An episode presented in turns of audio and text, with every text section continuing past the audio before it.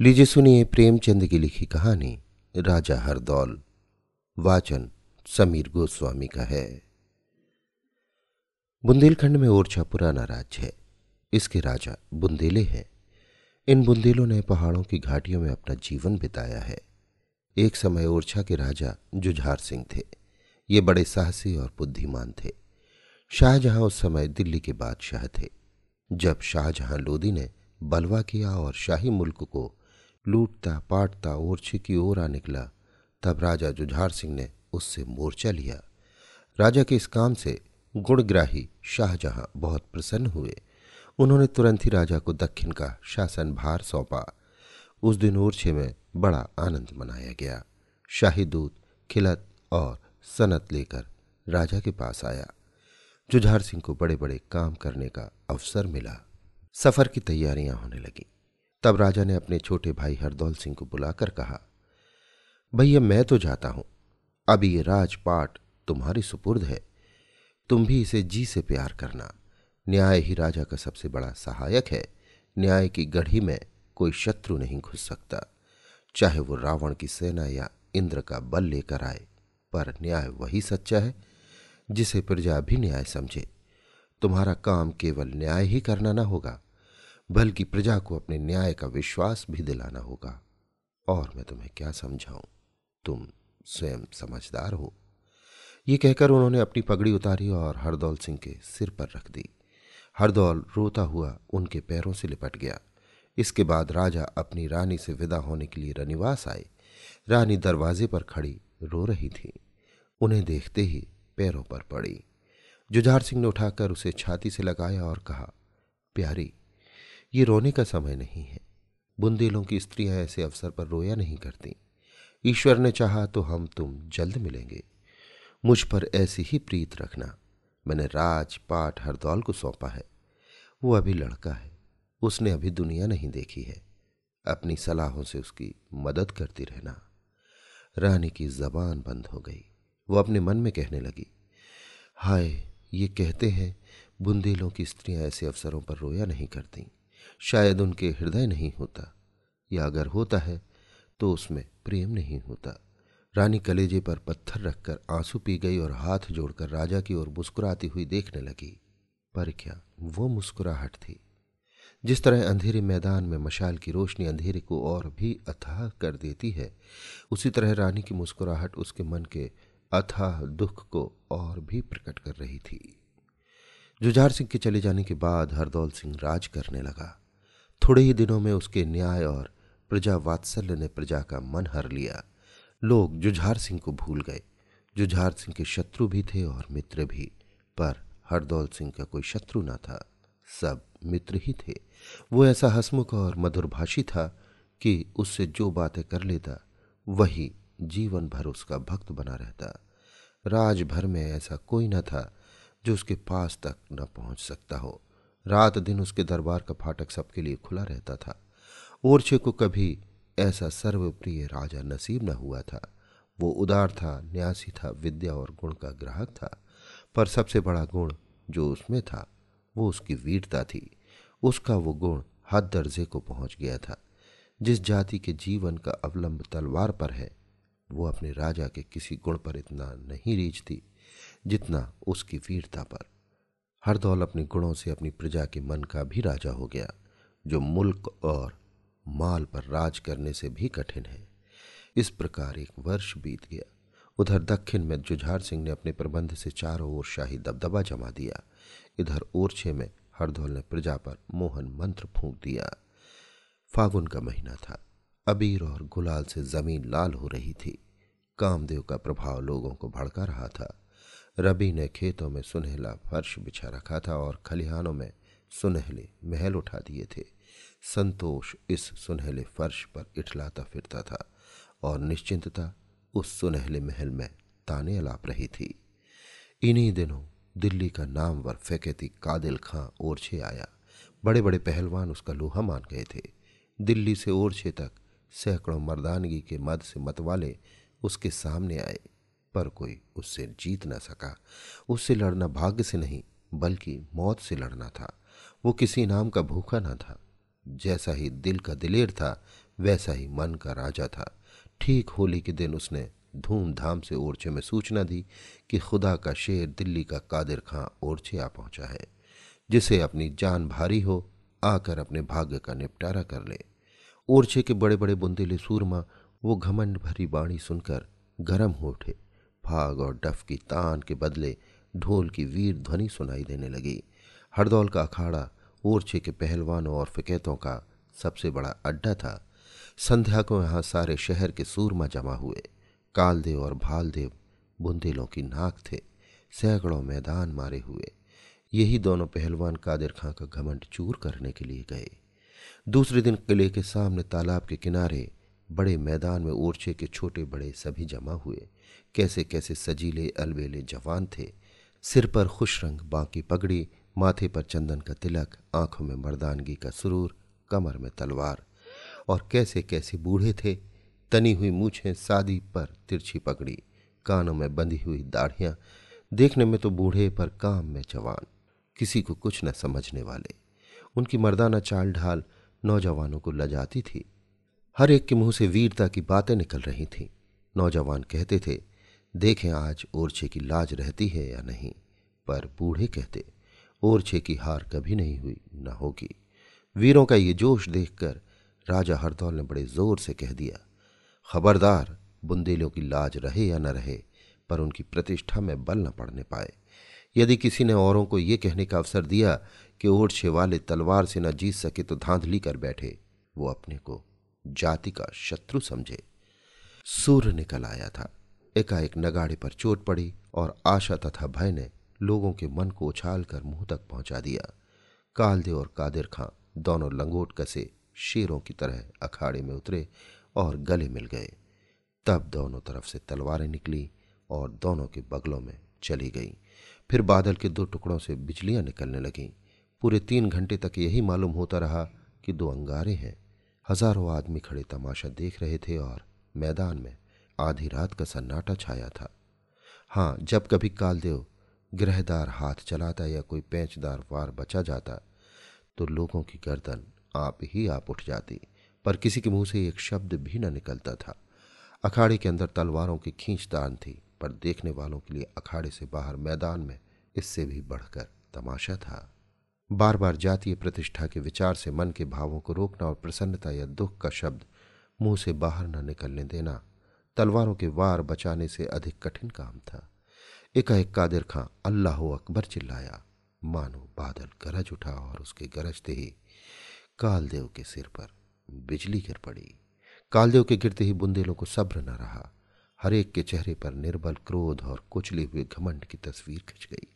हज़ारों आदमी जोश में आकर अखाड़े पर दौड़े। पर हरदौल ने कहा, खबरदार अब कोई आगे न बढ़े। इस आवाज़ ने पैरों के साथ जंजीर का काम किया। दर्शकों को रोककर जब वे अखाड़े में गए और कालदेव को देखा तो आँखों में आँसू भर आए।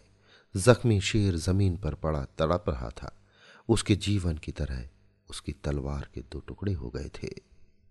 आज का दिन बीता, रात आई, पर बुंदेलों की आँखों में नींद कहा? लोगों ने करवटें बदल कर रात काटी, जैसे दुखित मनुष्य विकलता से सुबह की बाट जो होता है। उसी तरह बुंदेले रह रहकर आकाश की तरफ़ देखते और उसकी धीमी चाल पर झुंझलाते थे। उनकी जातीय घमंड पर गहरा घाव लगा था। दूसरे दिन ज्यों ही सूर्य निकला, तीन लाख बुंदेले तालाब के किनारे पहुँचे, जिस समय भालदेव शेर की तरह अखाड़े की तरफ़ चला, दिलों में धड़कन सी होने लगी। कल जब कालदेव अखाड़े में उतरा था, बुंदेलों के हौसले बढ़े हुए थे। पर आज वो बात न थी। हृदय में आशा की जगह डर घुसा हुआ था। कादिर खां कोई चुटीला वार करता तो लोगों के दिल उछल कर होठों तक आ जाते। सूर्य सिर पर चढ़ा जाता था और लोगों के दिल बैठ जाते थे। इसमें कोई संदेह नहीं था कि भालदेव अपने भाई से फुर्तीला और तेज था। उसने कई बार कादिर खां को नीचा दिखलाया, पर दिल्ली का निपुण पहलवान हर बार संभल जाता था। पूरे तीन घंटे तक दोनों बहादुरों में तलवारें चलती रहीं। एकाएक खटाके की आवाज़ हुई और भालदेव की तलवार के दो टुकड़े हो गए। राजा हरदौल अखाड़े के सामने खड़े थे। उन्होंने भालदेव की तरफ़ तेज़ी से अपनी तलवार फेंकी। भालदेव तलवार लेने के लिए झुका ही था कि कादिर खां की तलवार उसकी गर्दन पर आ पड़ी। घाव गहरा न था, केवल एक चरका था, पर उसने लड़ाई का फैसला कर दिया। हताश बुंदेले अपने अपने घरों को लौटे। यद्यपि भालदेव अभी भी लड़ने को तैयार था, पर हरदौल ने समझाकर कहा कि, भाइयों, हमारी हार उसी समय हो गई जब हमारी तलवार ने जवाब दे दिया।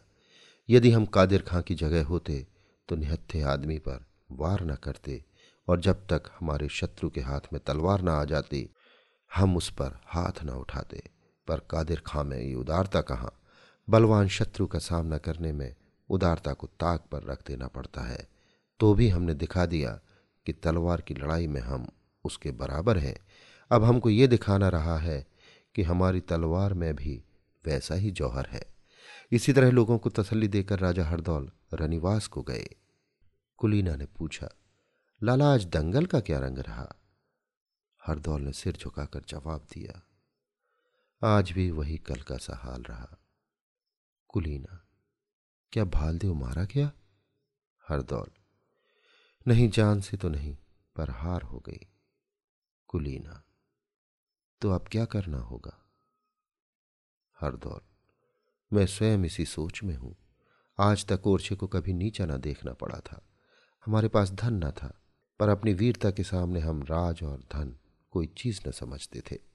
अब हम किस मुँह से अपनी वीरता का घमंड करेंगे? ओरछे की और बुंदेलों की लाज अब जाती है। कुलीना, क्या आप कोई आस नहीं है? हरदौल, हमारे पहलवानों में वैसा कोई नहीं है जो उससे बाजी ले जाए। भालदेव की हार ने बुंदेलों की हिम्मत तोड़ दी है। आज सारे शहर में शोक छाया हुआ है। सैकड़ों घरों में आग नहीं जली, चिराग रोशन नहीं हुआ। हमारे देश और जाति की वो चीज़ जिससे हमारा मान था, अब अंतिम सांस ले रही है। भालदेव हमारा उस्ताद था। उसके हार चुकने के बाद मेरा मैदान में आना धृष्टता है। पर बुंदेलों की साख जाती है तो मेरा सिर भी उसके साथ जाएगा। कादिर खां बेशक अपने हुनर में एक ही है, पर हमारा भालदेव कभी उससे कम नहीं। उसकी तलवार यदि भालदेव के हाथ में होती तो मैदान ज़रूर उसके हाथ रहता। ओरछे में केवल एक तलवार है जो कादिर खां की तलवार का मुँह मोड़ सकती है। वो भैया की तलवार है। अगर तुम ओरछे की नाक रखना चाहती हो तो उसे मुझे दे दो। ये हमारी अंतिम चेष्टा होगी। यदि इस बार भी हार हुई तो ओरछे का नाम सदैव के लिए डूब जाएगा। कुलीना सोचने लगी। तलवार इनको दूँ या न दूँ। राजा रुक गए। उनकी आज्ञा थी कि किसी दूसरे की परछाई भी उस पर न पड़ने पाए। क्या ऐसी दशा में मैं उनकी आज्ञा का उल्लंघन करूँ तो वे नाराज़ होंगे? कभी नहीं। जब वे सुनेंगे कि मैंने कैसे कठिन समय में तलवार निकाली है तो उन्हें सच्ची प्रसन्नता होगी। बुंदेलों की आन किसको इतनी प्यारी नहीं है? उससे ज़्यादा ओरछे की भलाई चाहने वाला कौन होगा? इस समय उनकी आज्ञा का उल्लंघन करना ही आज्ञा मानना है। ये सोचकर कुलीना ने तलवार हरदौल को दे दी। सवेरा होते ही ये खबर फैल गई कि राजा हरदौल कादिर खां से लड़ने के लिए जा रहे हैं। इतना सुनते ही लोगों में सनसनी सी फैल गई और चौंक उठे। पागलों की तरह लोग अखाड़े की ओर दौड़े। हर एक आदमी कहता था कि जब तक हम जीते हैं, महाराज को लड़ने नहीं देंगे। पर जब लोग अखाड़े के पास पहुँचे तो देखा कि अखाड़े में बिजलियाँ सी चमक रही हैं। बुंदेलों के दिलों पर उस समय जैसी बीत रही थी उसका अनुमान करना कठिन है। उस समय उस लंबे चौड़े मैदान में जहाँ तक निगाह जाती थी, आदमी ही आदमी नज़र आते थे। पर चारों तरफ़ सन्नाटा था। हर एक आँख अखाड़े की तरफ़ लगी हुई थी और हर एक का दिल हरदौल की मंगल कामना के लिए ईश्वर का प्रार्थी था। कादिर खां का एक एक वार हज़ारों दिलों के टुकड़े कर देता था और हरदौल की एक एक काट से मनों में आनंद की लहरें उठती थी। अखाड़ों में दो पहलवानों का सामना था और अखाड़े के बाहर आशा और निराशा का। आखिर घड़ियाल ने पहला पहर बजाया और हर दौल की तलवार बिजली बनकर कादिर के सिर पर गिरी। ये देखते ही बुंदेले मारे आनंद के उन्मत्त हो गए। किसी को किसी की सुध न रही। कोई किसी से गले मिलता, कोई उछलता और कोई छलांगे मारता था। हज़ारों आदमियों पर वीरता का नशा छा गया। तलवारें स्वयं म्यान से निकल पड़ी। भाले चमकने लगे। जीत की खुशी में सैकड़ों जाने भेंट हो गईं। पर जब हरदौल अखाड़ से बाहर आए और उन्होंने बुंदेलों की ओर तेज निगाहों से देखा तो आन की आन में लोग संभल गए। तलवारें म्यान में जा छिपी। ख्याल आ गया। ये खुशी क्यों? ये उमंग क्यों? और ये पागलपन किस लिए? बुंदेलों के लिए कोई नई बात नहीं हुई। इस विचार ने लोगों का दिल ठंडा कर दिया। हरदौल की इस वीरता ने उसे हर एक बुंदेले के दिल में मान प्रतिष्ठा की ऊँची जगह पर बिठाया, जहाँ न्याय और उदारता भी उसे न पहुँचा सकती थी। वो पहले ही से सर्वप्रिय था और अब वो अपनी जाति का वीरवर और बुंदेला दिलावरी का सिर मोहर बन गया। राजा जुझार सिंह ने भी दक्षिण में अपनी योग्यता का परिचय दिया। वे केवल लड़ाई में ही वीर न थे बल्कि राज्य शासन में भी अद्वितीय थे।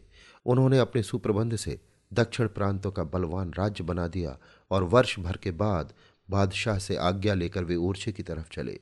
ओरछे की याद उन्हें सदैव बेचैन करती रही। आह ओरछा वो दिन कब आएगा कि फिर तेरे दर्शन होंगे? राजा मंजिलें मारते चले आते थे।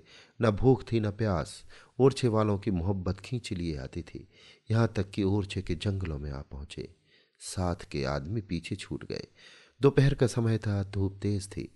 वे घोड़े से उतरे और एक पेड़ की छाह में जा बैठे। भाग्यवश आज हरदौल भी जीत की खुशी में शिकार खेलने निकले थे। सैकड़ों बुंदेला सरदार उनके साथ थे। सब अभिमान के नशे में चूर थे। उन्होंने राजा जुझार सिंह को अकेले बैठे देखा, पर वे अपने घमंड में इतने डूबे हुए थे कि उनके पास तक न आए। समझा कोई यात्री होगा। हरदौल की आँखों ने भी धोखा खाया। वे घोड़े पर सवार अकड़ते हुए जुझार सिंह के सामने आए और पूछना चाहते थे कि तुम कौन हो कि भाई से आँख मिल गई। पहचानते ही घोड़े से कूद पड़े और उनको प्रणाम किया।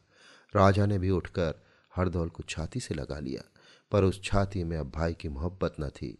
मोहब्बत की जगह ईर्ष्या ने घेर ली थी, और वो केवल इसलिए कि हरदौल दूर से नंगे पैर उनकी तरफ़ न दौड़ा। उसके सवारों ने दूर ही से उसकी अभ्यर्थना न की।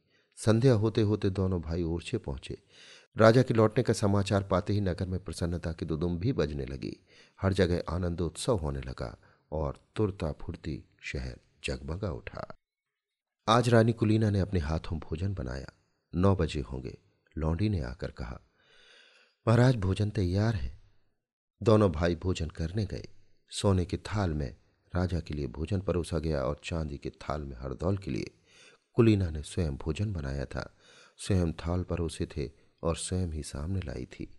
पर दिनों का चक्र कहो या भाग्य के दुर्दिन, उसने भूल से सोने का थाल हरदौल के आगे रख दिया और चांदी का राजा के सामने। हरदौल ने कुछ ध्यान न दिया। वो वर्ष भर से सोने के थाल में खाते खाते उसका आदि हो गया था। पर जुझार सिंह तिलमिला गए। जबान से कुछ न बोले, पर तेवर बदल गए और मुँह लाल हो गया। रानी की तरफ़ घूर कर देखा और भोजन करने लगे।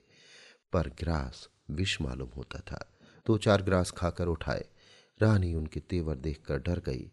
आज कैसे प्रेम से उसने भोजन बनाया था। कितनी प्रतीक्षा के बाद ये शुभ दिन आया था। उसके उल्लास का कोई पारावार न था। पर राजा के तेवर देखकर उसके प्राण सूख गए। जब राजा उठ गए और उसने थाल को देखा तो कलेजा धक से हो गया और पैरों तले से मिट्टी निकल गई। उसने सिर पीट लिया। ईश्वर, आज रात कुशलतापूर्वक कटे। मुझे शकुन अच्छे दिखाई नहीं देते। राजा जुझार सिंह शीश महल में लेटे। चतुर्नायन ने रानी का श्रृंगार किया और मुस्कुराकर बोली, कल महाराज से इसका इनाम लूँगी। ये कहकर वो चली गई, परंतु कुलीना वहाँ से न उठी। वो गहरे सोच में पड़ी हुई थी, उनके सामने कौन सा मुँह लेकर जाऊँ? नायन ने नाहक मेरा श्रृंगार कर दिया। मेरा श्रृंगार देखकर वे खुश भी होंगे। मुझसे इस समय अपराध हुआ है। मैं अपराध नहीं हूँ। मेरा उनके पास समय बना श्रृंगार करके जाना उचित नहीं। नहीं नहीं, आज मुझे उनके पास भिखारिन के भेष में जाना चाहिए। मैं उनसे क्षमा मांगूँगी। इस समय मेरे लिए यही उचित है। ये सोचकर रानी बड़े शीशे के सामने खड़ी हो गई। वो अप्सरा सी मालूम होती थी। सुंदरता की कितनी ही तस्वीरें उसने देखी थी, पर उसे इस समय शीशे की तस्वीर सबसे ज़्यादा खूबसूरत मालूम होती थी। सुंदरता और आत्मरुचि का साथ है। हल्दी बिना रंग के नहीं रह सकती। थोड़ी देर के लिए कुलीना सुंदरता के मध्य से फूल उठी। वो तन कर खड़ी हो गई। लोग कहते हैं कि सुंदरता में जादू है और वो जादू जिसका कोई उतार नहीं। धर्म और कर्म, तन और मन, सब सुंदरता पर न्यौशावर है। मैं सुंदर ना सही, ऐसी क्रूपा भी नहीं हूँ। क्या मेरी सुंदरता में इतनी भी शक्ति नहीं है कि महाराज से मेरा अपराध क्षमा करा सके? ये बाहुलताएँ जिस समय उनके गले का हार होंगी। ये आँखें जिस समय प्रेम के मद से लाल होकर देखेंगी, तब क्या मेरे सौंदर्य की शीतलता उनकी क्रोधाग्नि को ठंडा न कर देगी? पर थोड़ी देर में रानी को ज्ञात हुआ, आह, ये मैं क्या स्वप्न देख रही हूँ? मेरे मन में ऐसी बातें क्यों आती हैं? मैं अच्छी हूँ या बुरी हूँ? उनकी चेरी हूँ। मुझसे अपराध हुआ है, मुझे उनसे क्षमा मांगनी चाहिए। ये श्रृंगार और बनाव इस समय उपयुक्त नहीं है। ये सोचकर रानी ने सब गहने उतार दिए। इतर में बसी हुई रेशम की साड़ी अलग कर दी, मोतियों से भरी मांग खोल दी और वो खूब फूट फूट कर रोई। ये मिलाप की रात, वियोग की रात से भी विशेष दुखदायिनी है। भिखार इनका भेष बनाकर रानी शीश महल की ओर चली। पैर आगे बढ़ते थे, पर मन पीछे हटा जाता था। दरवाजे तक आई, पर भीतर पैर न रख सके। दिल धड़कने लगा। ऐसा जान पड़ा मानो उसके पैर थर्रा रहे हैं। राजा जुझार सिंह बोले, कौन है? कुलीना? भीतर क्यों नहीं आ जाती? कुलीना ने जी कड़ा करके कहा, महाराज, कैसे आऊँ? मैं अपनी जगह क्रोध को बैठा पाती हूँ। राजा, ये क्यों नहीं कहती कि मन दोषी है, इसलिए आँखें नहीं मिलने देता? कुलीना, निस्संदेह मुझसे अपराध हुआ है, पर एक अबला आपसे क्षमा का दान मांगती है। राजा, इसका प्रायश्चित करना होगा। कुलीना क्यों कर? राजा हरदौल के खून से कुलीना सिर से पैर तक काँप गई। बोली, क्या इसलिए कि आज मेरी भूल से ज्योनार के थालों में उलट फेर हो गया? राजा, नहीं, इसलिए कि तुम्हारे प्रेम में हरदौल ने उलट फेर कर दिया। जैसे आग की आँच से लोहा लाल हो जाता है, वैसे ही रानी का मुँह लाल हो गया। क्रोध की अग्नि सद्भावों को भस्म कर देती है। प्रेम और प्रतिष्ठा, दया और न्याय सब जल के राख हो जाते हैं। एक मिनट तक रानी को ऐसा मालूम हुआ, मानो दिल और दिमाग दोनों खोल रहे हैं। उसने आत्मदमन की अंतिम चेष्टा से अपने को संभाला, केवल इतना बोली, हरदौल को अपना लड़का और भाई समझती हूँ। राजा उठ बैठे और कुछ नर्म स्वर में बोले, नहीं, हरदौल लड़का नहीं है। लड़का मैं हूँ, जिसने तुम्हारी पर विश्वास किया। कुलीना, मुझे तुमसे ऐसी आशा न थी। मुझे तुम्हारे ऊपर घमंड था। मैं समझता था, चाँद सूर टल सकते हैं, पर तुम्हारा दिल नहीं टल सकता। पर आज मुझे मालूम हुआ कि वो मेरा लड़कपन था।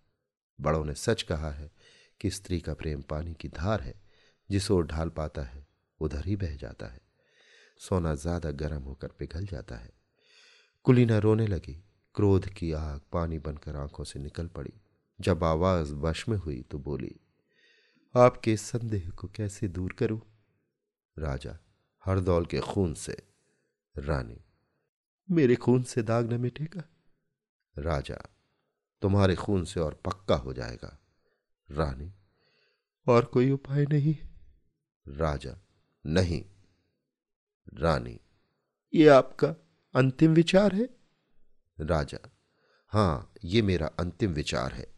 देखो, इस पानदान में पान का बीड़ा रखा है। तुम्हारे सतित्व की परीक्षा यही है कि तुम हर दौल को इसे अपने हाथों से खिला दो।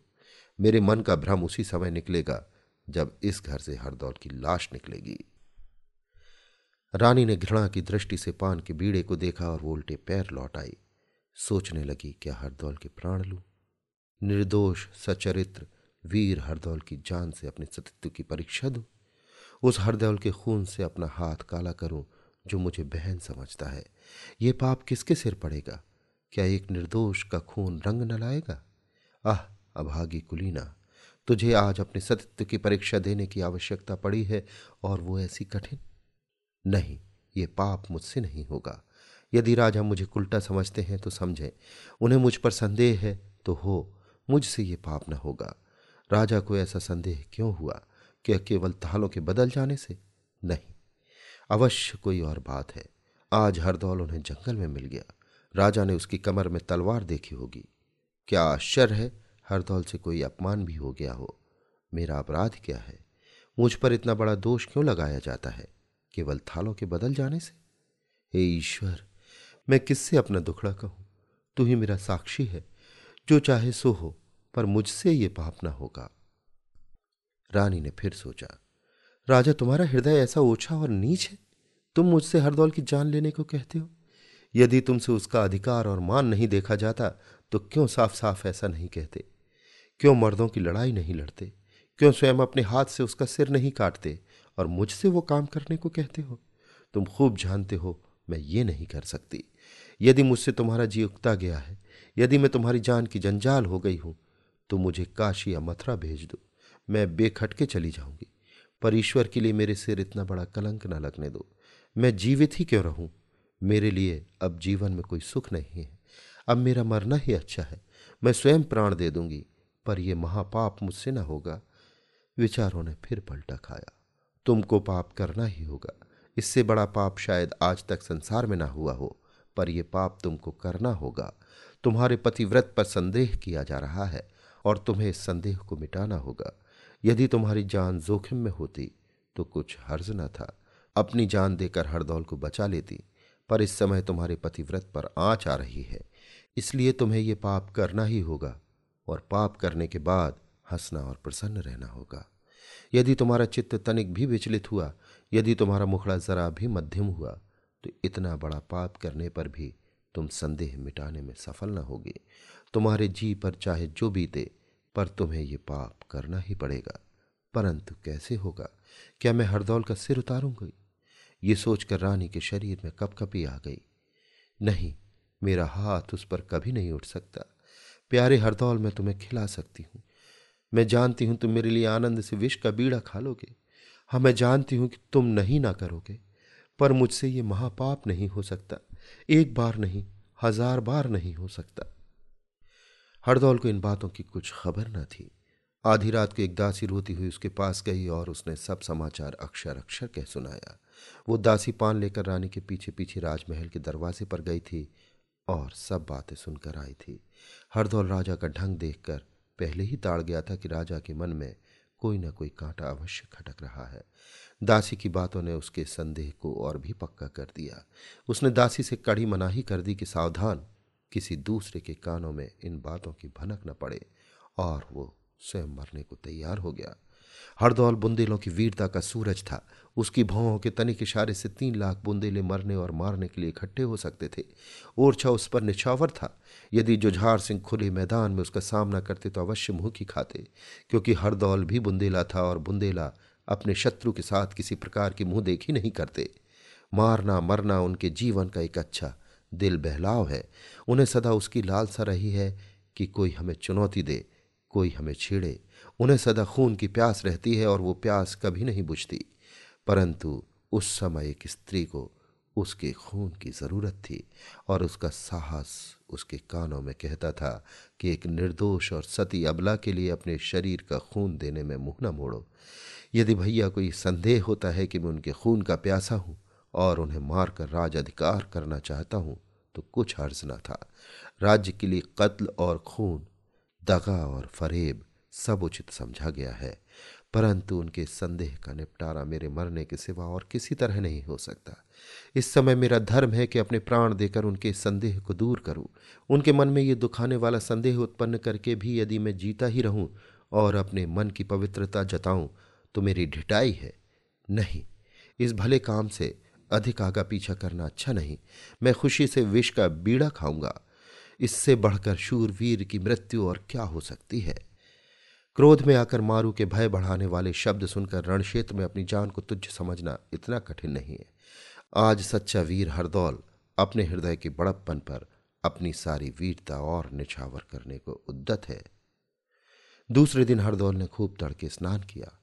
बदन पर अस्त्र शस्त्र सजा मुस्कुराता हुआ राजा के पास गया। राजा भी सोकर तुरंत ही उठे थे। उनकी अलसाई हुई आँखें हरदौल की मूर्ति की ओर लगी हुई थी। सामने संगमरमर की चौकी पर विष मिला पान सोने की तश्तरी में रखा हुआ था। राजा कभी पान की ओर ताकते और कभी मूर्ति की ओर। शायद उनके विचार ने इस विष की गांठ और उस मूर्ति में एक संबंध पैदा कर दिया था। उस समय जो हरदौल एकाएक घर में पहुँचे तो राजा चौंक पड़े। उन्होंने संभल कर पूछा, इस समय कहाँ चले? हरदौल का मुखड़ा प्रफुल्लित था। वो हंसकर बोला कल आप यहाँ पधारे हैं। इसी खुशी में मैं आज शिकार खेलने जाता हूँ। आपको ईश्वर ने अजित बनाया है। मुझे अपने हाथ से विजय का बीड़ा दीजिए। ये कहकर हरदौल ने चौकी पर से पान दान उठा लिया और उसे राजा के सामने रखकर बीड़ा लेने के लिए हाथ बढ़ाया। हरदौल का खिला हुआ मुखड़ा देखकर राजा की ईर्ष्या की आग और भी भड़क उठी। दुष्ट मेरे घाव पर नमक छिड़कने आया है। मेरे मान और विश्वास को मिट्टी में मिलाने पर भी तेरा जीना भरा। मुझसे विजय का बीड़ा माँगता है। हाँ ये विजय का बीड़ा है, पर तेरी विजय का नहीं, मेरी विजय का। इतना मन में कहकर जुझार सिंह ने बीड़े को हाथ में उठाया। वे एक क्षण तक कुछ सोचते रहे, फिर मुस्कुराकर हरदौल को बीड़ा दे दिया। हरदौल ने सिर झुकाकर बीड़ा लिया और उसे माथे पर चढ़ाया। एक बार बड़ी ही करुणा के साथ चारों ओर देखा, फिर बीड़े को मुँह में रख लिया। एक सच्चे राजपूत ने अपना पुरुषत्व दिखा दिया। विष हलाहल था। कंठ के नीचे उतरते ही हरदौल के मुखड़े पर मुर्दनी छा गई और आँखें बुझ गई। उसने एक ठंडी सांस ली, दोनों हाथ जोड़कर जुझार सिंह को प्रणाम किया और ज़मीन पर बैठ गया। उसके ललाट पर पसीने की ठंडी ठंडी बूंदें दिखाई दे रही थी और सांस तेज़ी से चलने लगी थी, पर चेहरे पर प्रसन्नता और संतोष की झलक दिखाई देती थी। जुझार सिंह अपनी जगह से जरा भी न हिले, उनके चेहरे पर ईर्षा से भरी हुई मुस्कुराहट छाई हुई थी, पर आँखों में आँसू भर आए थे। उजाले और अंधेरे का मिलाप हो गया था। अभी आप सुन रहे थे प्रेमचंद की लिखी कहानी, राजा हरदौल। वाचन समीर गोस्वामी का था।